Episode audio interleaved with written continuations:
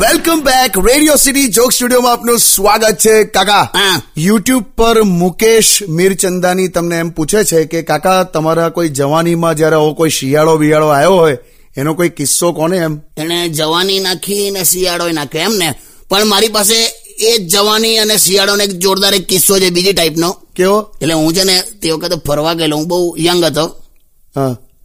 ચોવીસ પચીસ નો હોઈશ તે હું ગયો તો શિમલા ઓહો શિયાળામાં શિમલા ગયેલા હા તે વખતે હું ફોર્મમાં ફોર્મ જ હતો તો ત્યાં કેવું હતું કે રોકાવા માટે એ લોકો આખે આખું ઘર જ આપે એમ ભાડે હા તો હું એક જેના ઘરે રોકાયેલો હતો ને તો એ માણસ તો આટલી ઠંડીમાં એમને એમ ફરે કોઈ જાતનું ટેન્શન નહીં ને એકદમ હસમુખા સ્વભાવનો ને મેં કહ્યું યાર આટલી ઠંડી છે ને તમને આટલી ઠંડી લાગતી નથી તો મેં કહ્યું આનો આનો રાજ શું છે આખો રાજ હા તો પેલા ભાઈ મને કહે કે જો કે મારી એકવીસ વર્ષની સાધના છે હા અને બીજું કે ગ્રીન ટી અચ્છા ગ્રીન ટી હા કે આ છે એક કે મારી એકવીસ વર્ષની સાધના અને બીજી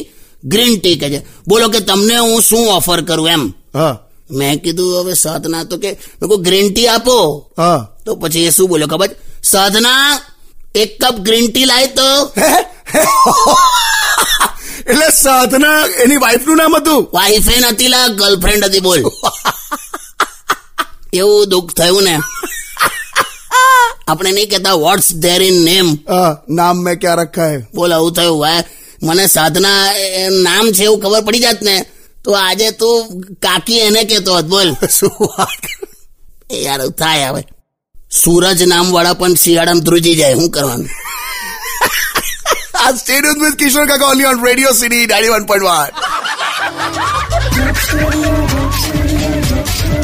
only on Radio